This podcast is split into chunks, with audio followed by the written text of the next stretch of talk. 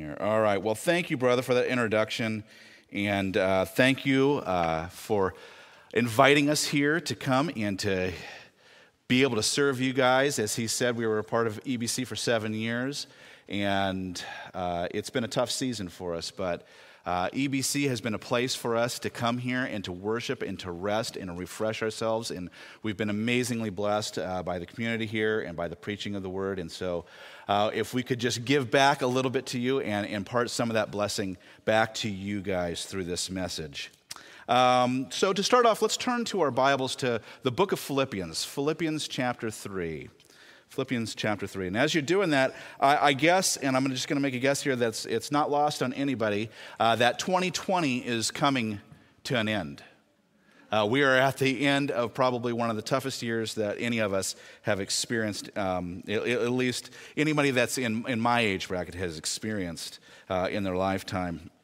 And, and, if I had to take a guess again, I would say that we're, most of us are determined to make 2021 a better year than 2020 was, at least as much as is within our own power. With uh, COVID and all the changes that have happened over this last year uh, and the powerlessness that we've felt and all that, I think we're especially motivated to want to make things better in 2021.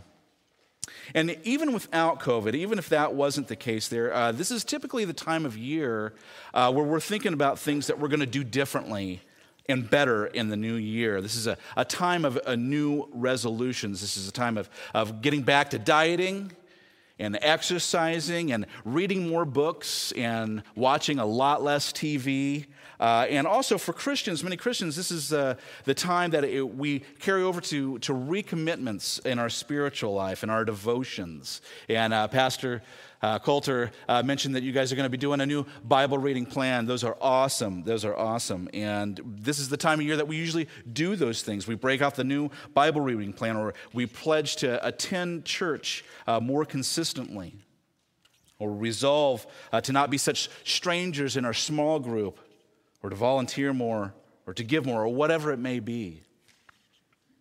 And, and typically, this must also be the time where we get a, a message about recommitting to those goals. Uh, the recommitting to the goals of the church, to the, the mission of the church, the things that we need to do better, but maybe we're not doing as well in. And there's nothing wrong with those encouragements. Bible reading plans are great, and we should be reading our Bibles. But I'm not going to do that this morning. I'm not necessarily going to talk about renewed commitments, because I think that we already do that. I think we know and hopefully, we are examining ourselves and we know that those areas that we need to improve in. And instead, what I want to do is I want to give us encouragement about going into those renewed commitments with the right heart attitude. Because, and please don't get me wrong, all those things are good things. Getting healthier is good things, dieting is good thing. You know, becoming more organized is good. Developing better spiritual disciplines are good things, and the Lord blesses us through those things. And we know that having good spiritual discipline is necessary in order to grow as Christians. And we ought to be attending church regularly and interacting with our church family. And so we, we are determined to head into a new year and to stick to the plan.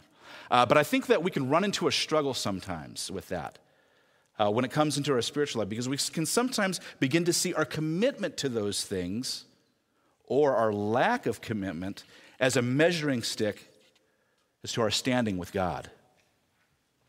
And here's what I mean by that. Uh, as it is with uh, many New Year's resolutions, the plan can sometimes go sideways after a week or two. So then we begin to feel guilty and think that God is now displeased with us because we're not hitting our daily reading according to the Bible reading plan. Or it can go the other way. Uh, we can start to become prideful in our performance. We begin to think that because we've attended church every Sunday, logged into every Zoom chat discussion, that God is now somehow smiling on us even more because we're doing Christianity right and hitting the spiritual home runs with our daily prayers and family devotions. In essence, we struggle in thinking that we have to keep up in perfect Christianity in order to have a right standing before God. But that's not biblical. Now, again, all those things are good things. Doing Bible studies on, on regularly is good. Praying for one another and carrying each other's burdens is good. But they are not the measuring stick that determines our right standing with God. So, this being the last Sunday before New Year, I want us to head into the new year with a renewed commitment, with a right heart. And so this morning, I want us to look at a, a, passage of Scripture that reminds us exactly what determines a right standing before God in Philippians 3. Now, the passage that we're going to look at this morning um, is in Philippians chapter 3, and it's the first nine verses, give or take. And I'm not going to go into every single verse here, uh, but I want to start out by just reading through the passage, and, and we're going to pay special attention to verse 9, Philippians 3 9. So we're going to head start out, and I'm just going to read from 1 through 9 right now. We read, Finally, my brothers, rejoice in the Lord. To write the same things to you is no trouble to me and is safe for you.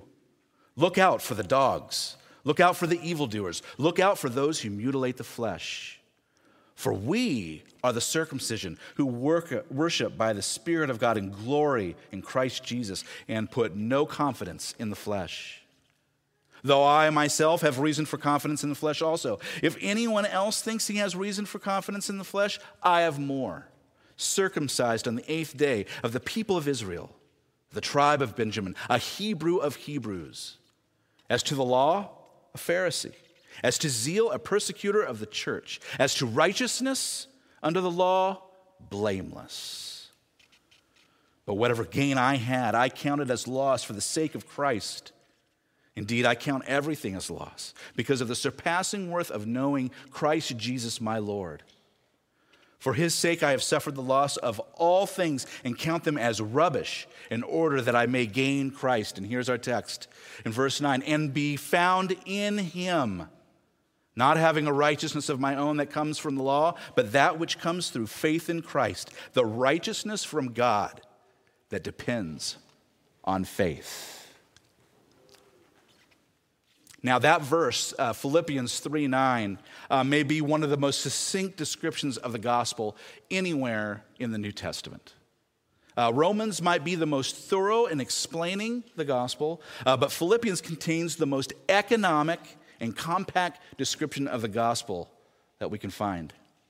And this might be called uh, the elevator pitch verse. And what I mean by that is that if you have just a minute or two to get to the very heart, the very essence of the gospel, this might be one of the best verses to go to. There are certainly others in, in the New Testament uh, that work very well, but this is a favorite of mine to go to on short notice when I have to get to the very tip of the spear, the very point of the gospel. This is the gospel in a nutshell. It contains all of the essential elements that you need to explain the gospel. Uh, our relationship between God and man, uh, our sinfulness and our need for a Savior, and our response in faith.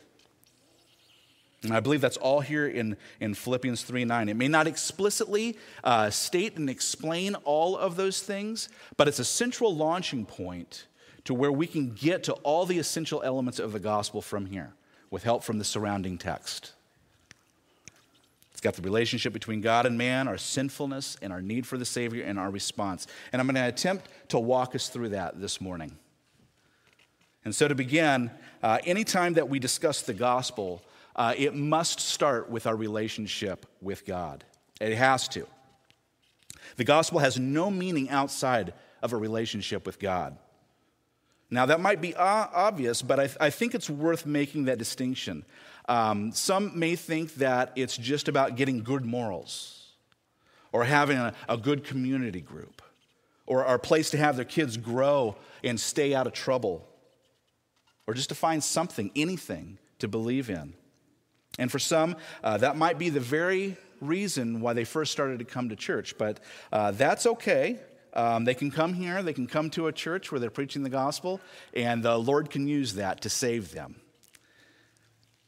But I think uh, we need to recognize right off the bat that, our, that it is our relationship with God that is what is at stake. And the gospel addresses that relationship. And for good reason. Uh, we are all accountable to God. Uh, Genesis 1 and 2 tells us that we are created by God and therefore we are His creation and that we are accountable to Him. Uh, but then Genesis 3 cannot be ignored. It's the reality that we have fallen in sin. It tells us clearly that man fell into sin and that that reality of sin separates us from God.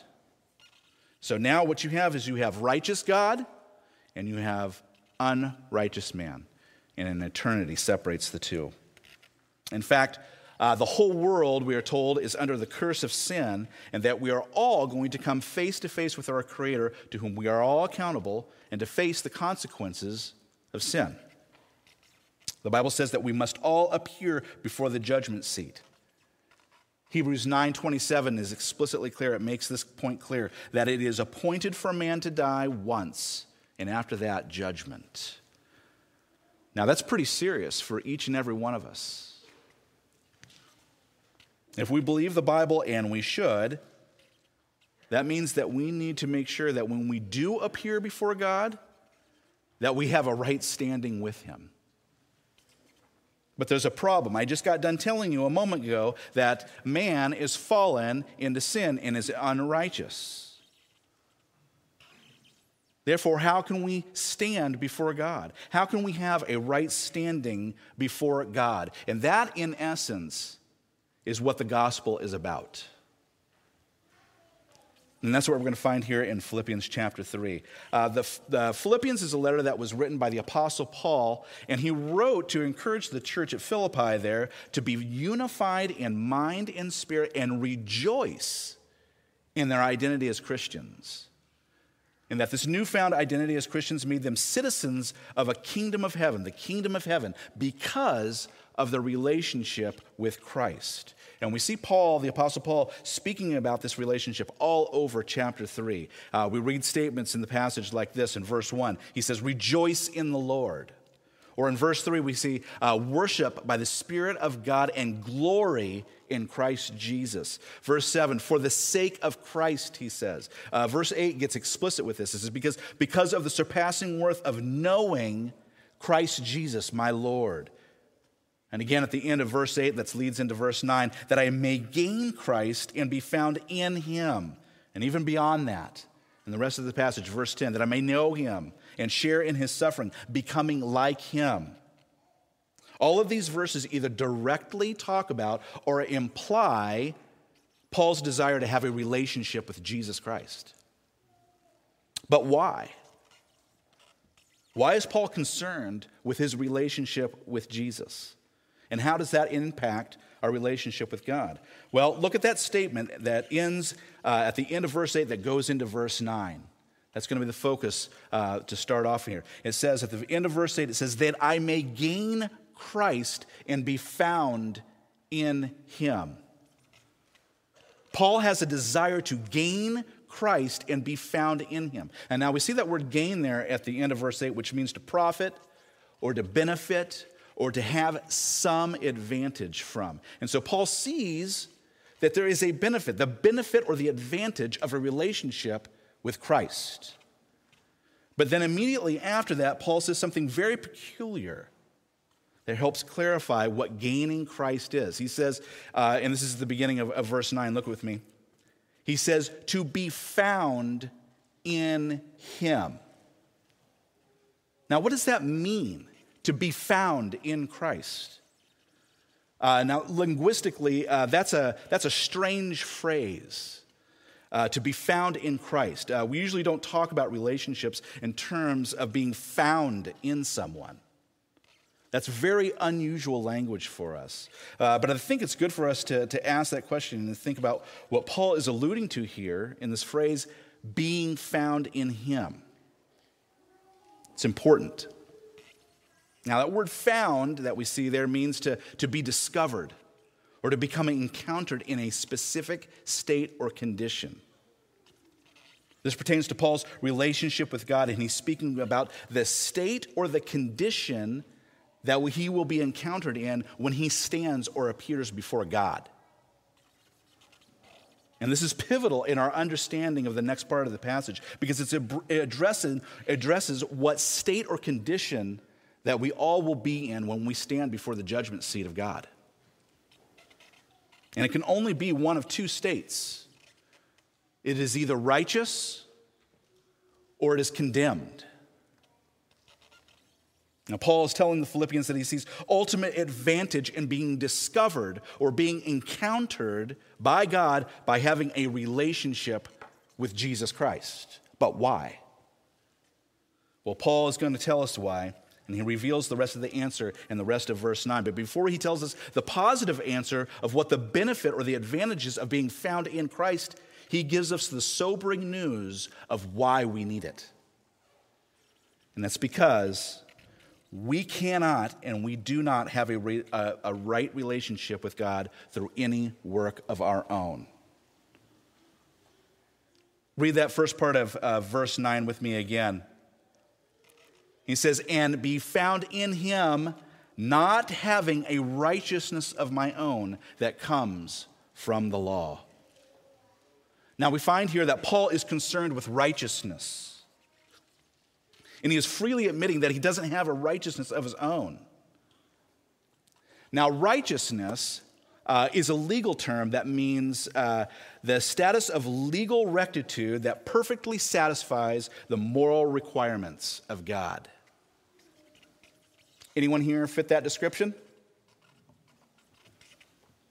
No, the Bible tells us clearly in Romans 3 9 through 11 that because of sin, there is none who is righteous. No, not one. All of us fall short in our standing before God. And so this produces a problem for us. When we stand before God, if we're not righteous, then we're condemned. So going back to Philippians 3 9, Paul is claiming that he doesn't have a righteousness of his own. But he also emphasizes here that he cannot obtain any righteousness from the law. Now, again, that's a really weird phrase for us uh, righteousness from the law. What does Paul mean? Uh, now, I don't have time to really cover all the different aspects of, uh, of the Old Testament law, but God had given the Israelites the Mosaic law. And, and this was a law that detailed the temple sacrifices and the feasts and the observances and all those things that they were to do. And now these things were really, they were pointing forward to a Savior. Uh, they were symbols of the salvation that God had promised to them. But many got caught up in thinking that working that system of religious practices gave them a right standing before God. And Jesus encountered uh, many of those uh, during his time who thought that way, particularly with a group called the Pharisees. They didn't have a true heart for God, but thought that they were righteous because they mechanically did all those things that the Mosaic law required. And because they could do all the religious practices, but inwardly their, their hearts were dead. They thought that they were righteous, though. And so, what Paul is getting at here is that working a religious system and doing those things doesn't give you a righteous standing before God. It's not about having a righteousness of our own that we gain from doing our own works or keeping a strict code of conduct. Now, this concept is an atom bomb in all religious thinking because it annihilates the misconception that we can somehow attain righteousness by simply following a moral code. Systematic religion is essentially done away with. Now, I think it's really important to, important to hit uh, hard on this point because being clear on this is essential to really understanding the whole gospel and the very essence of the gospel. Now, we're pretty far removed from the Mosaic law here in the 21st century. Um, most of us have never had any experience with uh, temple sacrifices or, or the like. Uh, so I think we have a hard time somehow identifying with how we can get caught up in trying to earn righteousness from the law. But I think we can sometimes fall into it when we start to put a, a lot of emphasis in our standing with God based on how we're doing Christianity. Because we're going to begin to think that because we have an impeccable church attendance, or tithe regularly, or we volunteer and serve more, that God is now smiling with favor on us because of those things. And it can be damaging in the opposite direction as well. If we aren't doing well in our devotions, or if we are struggling with some sin, or maybe we just don't have a desire to serve in some area for a while, that now that is jeopardizing your relationship and your standing with God. That is based on your daily performance and, and how and, and that's how your relationship is depending, is how you're doing Christianity today. And I think we need to be guarded with this because it can perpetuate this idea that Christianity is nothing more than a religious system to be worked. And there are far too many folks out there who claim to be Christians who basically promote a work system in order to gain God's blessing.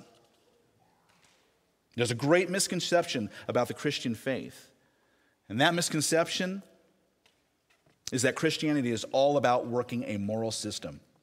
It's all about getting some good morals and living a straight moral life and doing good things. And if you do that and you walk that line very carefully, and remember to observe this day and that day and tithe and go to church and, and say hallelujah and amen enough and judge these people enough, then you get in.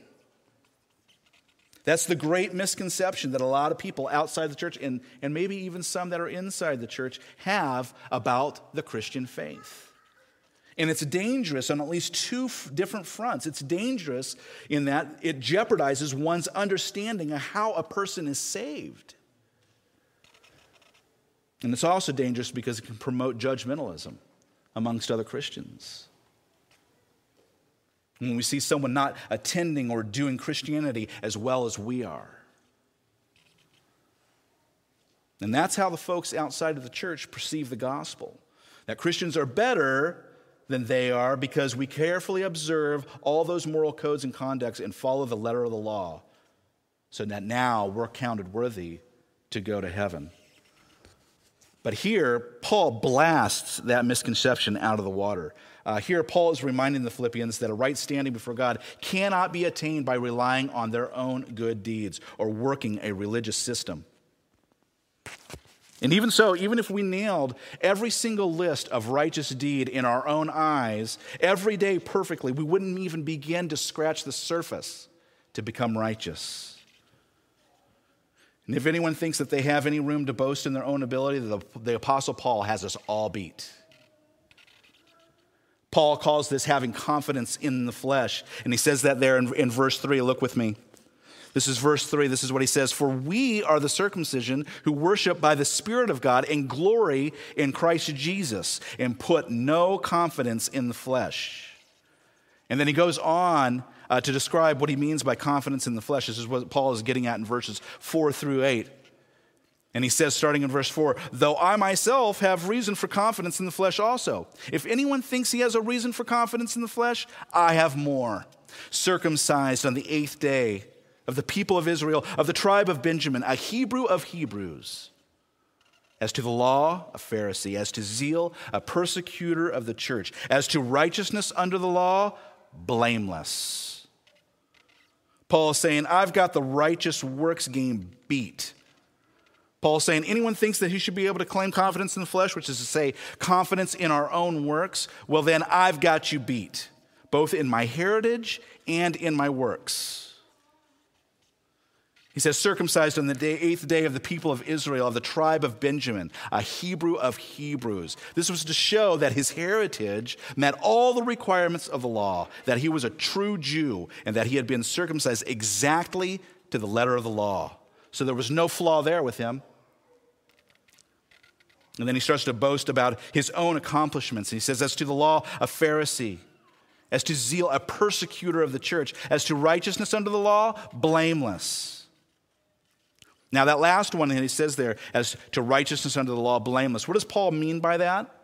Uh, well, he's not saying uh, that he did all those right things, and because of that, now he's sinless. He's not talking about that. What he's really saying is that Judaism didn't beat him. That system did not beat him. He just didn't give up working that system because it was just too hard, and so he found an easier way in Christianity. No, he had worked that system and he did it better than anyone else. He was blameless in that regard. He smoked the competition. There was no one better who did the, the works of the law better than the Apostle Paul. And this is where he placed all of his hope and confidence in his standing before God, in his own ability to work a system to perfection. But all that changed for Paul when he became a Christian and discovered that all the things that he thought were an advantage to him, like his confidence in his flesh, really wasn't an advantage at all.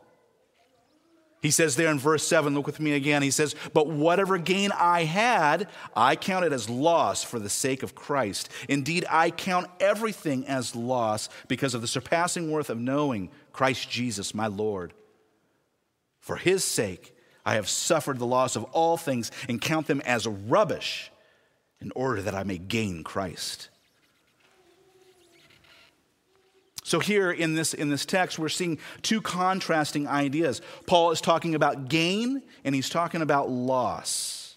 Now, we've talked about gain already earlier. That's the benefit or the advantage. And then there is the word uh, loss, which is basically it's the opposite, is the disadvantage. And so Paul has now flip flopped here. He's experiencing a reversal in what he sees his advantage in and what his disadvantage really is. He's saying, Look, what things I saw as an advantage to me in putting my confidence in my own ability, I now understand that to have been a distinct loss to me. Now, I must emphasize that Paul is not just saying, I found an easier way. I wasn't getting the full benefit just doing it all myself. So now I've switched to a, a better, more affordable plan in order to get some extra help and to gain some extra advantage in Christ. No, it's much more sinister than that. Paul discovered that when he was putting his confidence in his own flesh, in his own works, what he now counts as loss, when he was doing that, he was working devastation to his soul. Look back at verse 6, where he mentions uh, in, in his list of grand accomplishments. He says, As to zeal, a persecutor of the church. Now, why does he list that in there? It seems kind of out of nowhere that he just lists that fact about himself. Now, why does he do that? Well, I think he does it uh, for a couple of reasons. And first, I think it's to, to illustrate that that was the old person in Paul before he became a Christian. That's how he acted before. But I think that there's another reason is to illustrate that when he put his confidence in his own righteous works, it was actually working in direct opposition to the gospel. Putting all of his confidence in his own works was putting him in direct conflict with Christ. Paul just doesn't see those things as a mere second rate plan, but a destructive loss in opposition to the whole gospel itself. And in a little bit, we're going to see why that is. But Paul rejects all that now and he rejects it forcefully. In fact, in verse 8, he uses some pretty strong language to describe this. He calls it rubbish. He says that I have suffered the loss of all things and count them as rubbish in order that I may gain Christ. That word rubbish here literally is rendered as dung. That's what that means excrement. It is something that is to be expelled, it is revolting and useless. It needs to be done away with and buried in order that he may be able to now find his confidence and his advantage, his hope fully in Christ. Paul knew that having confidence in himself for righteousness was nothing but dung that needed to be expelled and buried. The bottom line is that man cannot stand in his own righteousness before God because he has none and cannot achieve it through any work of his own.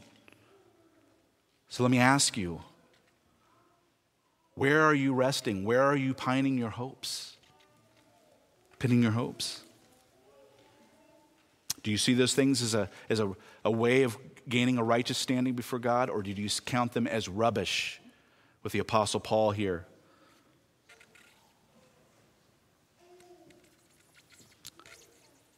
So then, if man cannot stand in his own righteousness, how does he be able to stand before God? Well, Paul shows us exactly that in the rest of verse 9. Let's read all of verse 9 again. He says, and be found in him, not having a righteousness of my own that comes from the law, but that which comes through faith in Christ, the righteousness from God that depends on faith. And we see that line there, but that which comes through faith in Christ. The that Paul is talking about is clarified in the last clause of verse 9. It's the righteousness from God that depends on faith.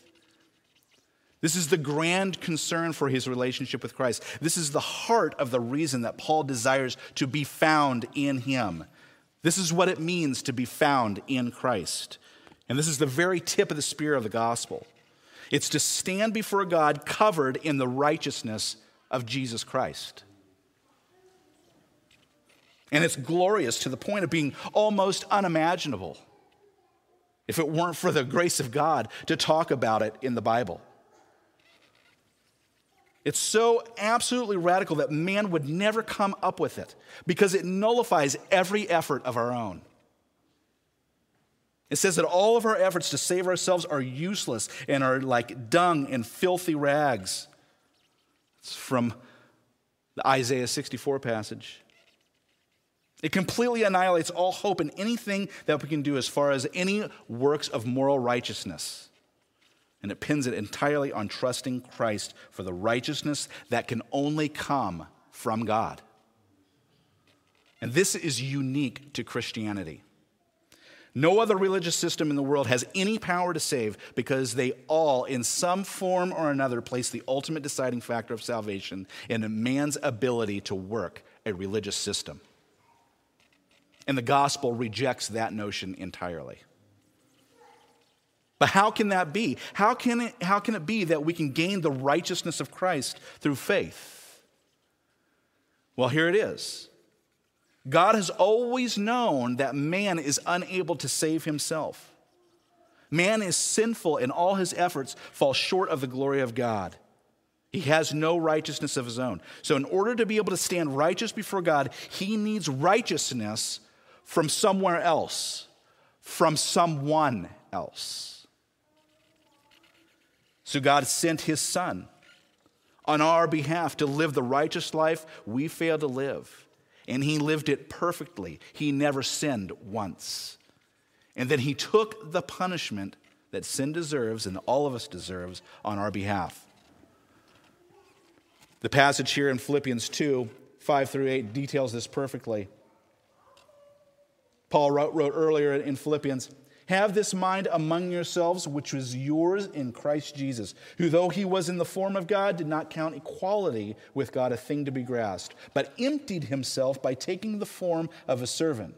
Being born in the likeness of men, and being found in human form, he humbled himself by becoming obedient to the point of death, even death on a cross. You see, he was obedient in our place.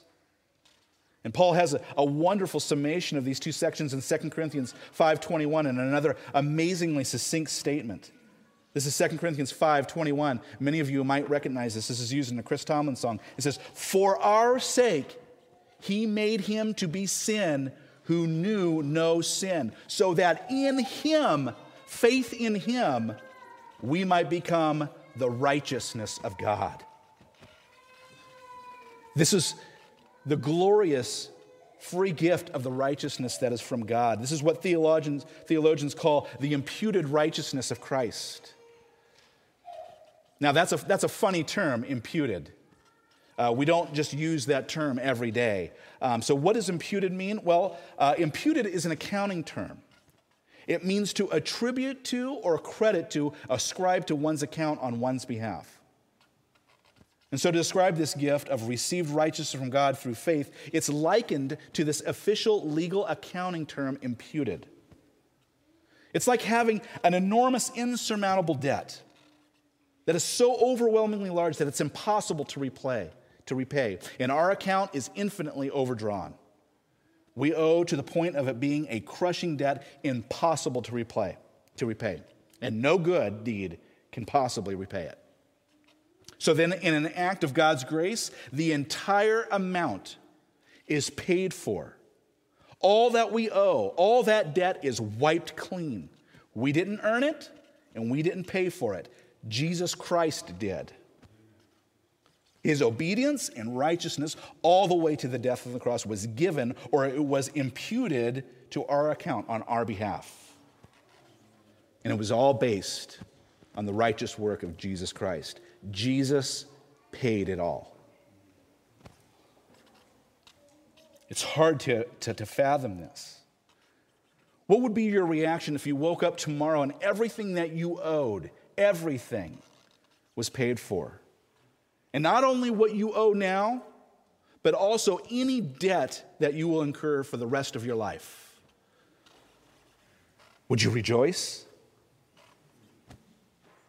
If I convinced you that you could find a treasure trove in your backyard that was so full of treasure that all your current and future debts would be covered, would you seek it out? Would you go in your backyard this afternoon and go look for it? That would be something worth, that would be worth something to you. I think all of us, if we found that, we would be jumping for joy. And we have to remember that, that the Apostle Paul grounds the letter to the Philippians, and even the beginning of this chapter, uh, reminding us to rejoice in the Lord.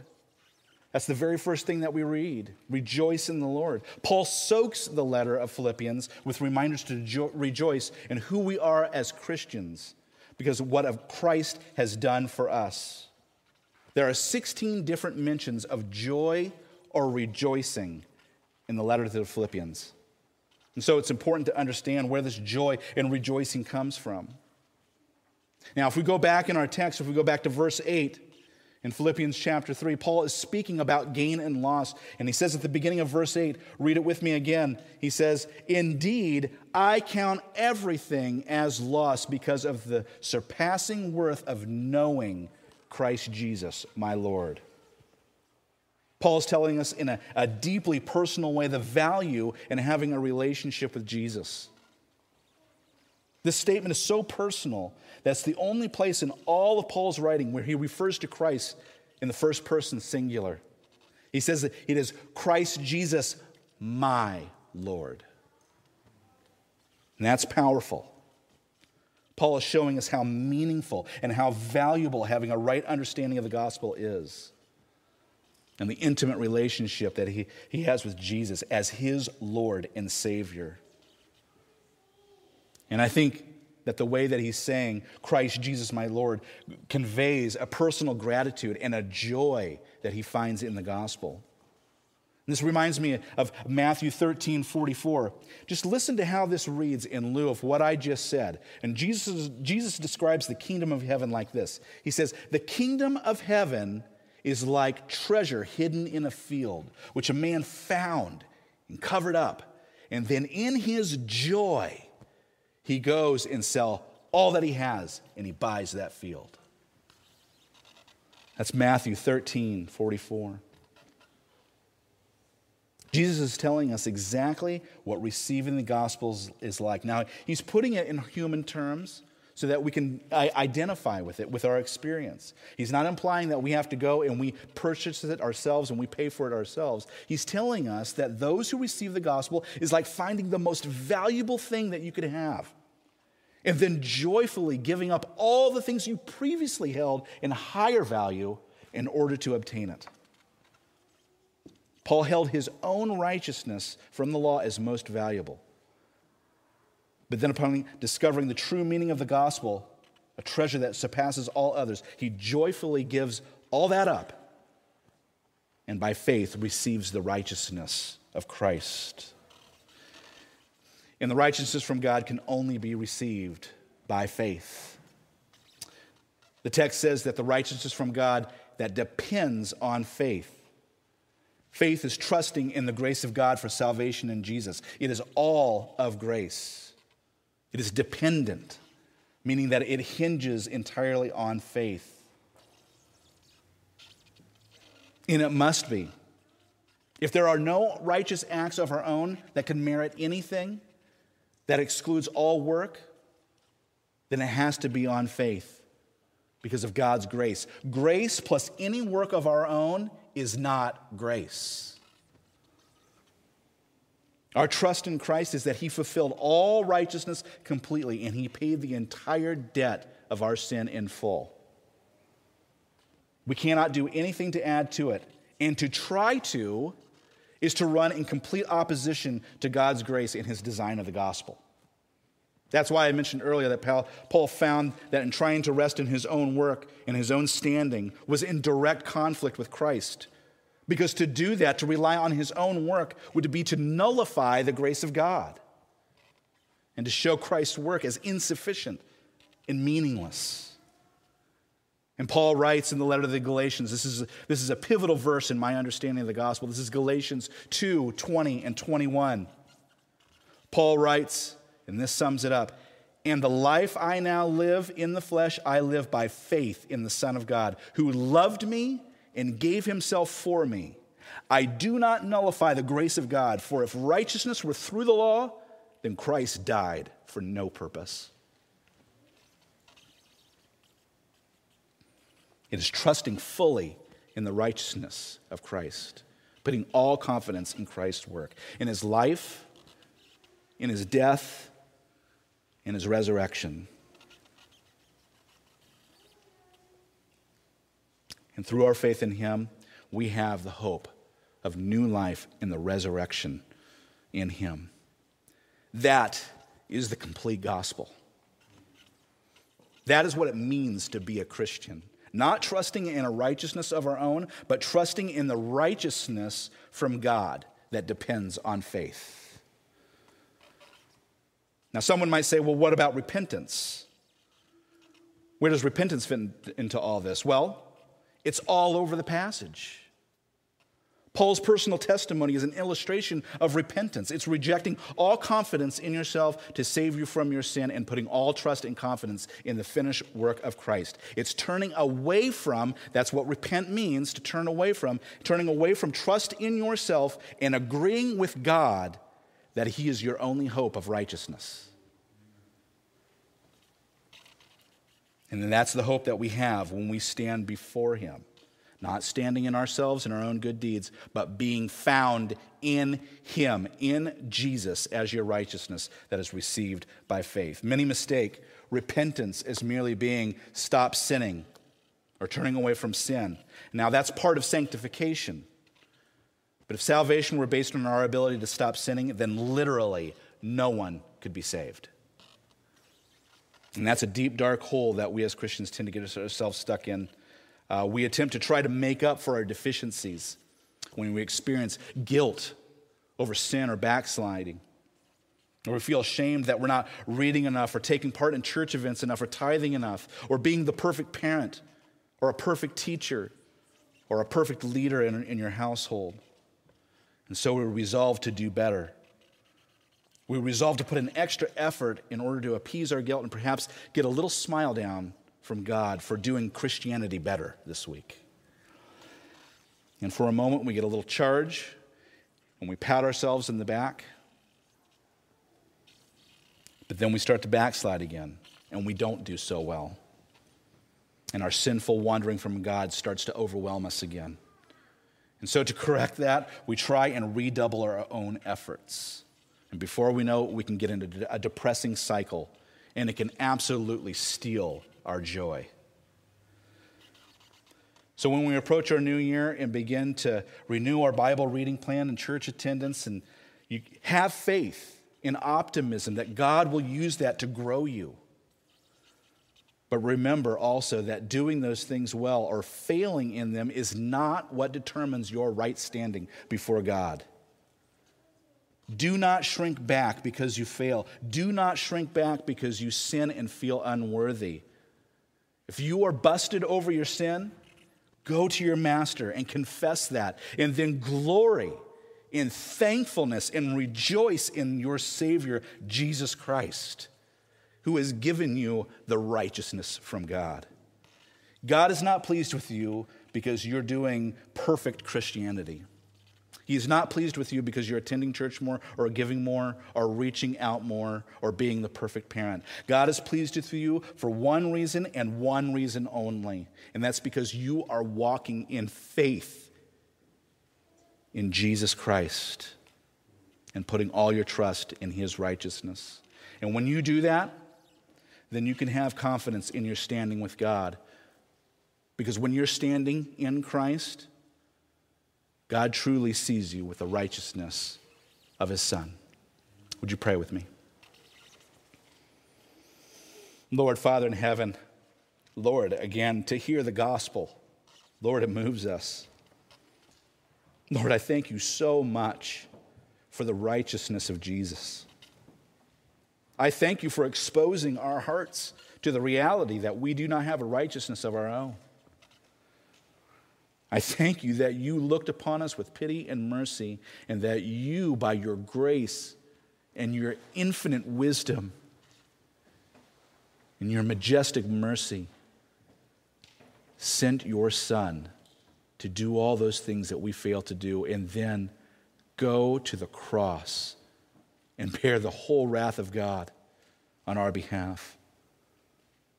Lord, it's unthinkable that we would be gifted the righteousness that we have not earned. Lord, we thank you so much for it. I pray, Lord, that we would have a renewed sense of understanding exactly what the gospel is, what our right standing is before God, before you. I pray, Lord, for those who are struggling with sin, that are counting themselves unworthy, that they do not want to come before you and pray and confess those things, Lord, that you would just give them a renewed effort and understanding that it's not about their own performance. It's about being broken over their own sin and coming to you to receive the gift of grace, to get the righteousness that is from Christ. I pray for those who are in this room now that do not know you, that they would have a clear understanding of the gospel, that they would know that it's not about keeping up perfect appearances, and that we all struggle with sin. But Lord, it is about faith and, and about putting our trust in you and in you alone. Lord, I thank you for the gospel, and I thank you for Jesus, and I thank you for giving us the Bible that tells us in this passage that clearly lays it out for us. Pray that you would use this to change hurts and that you would be glorified. In Jesus' name we pray. Amen.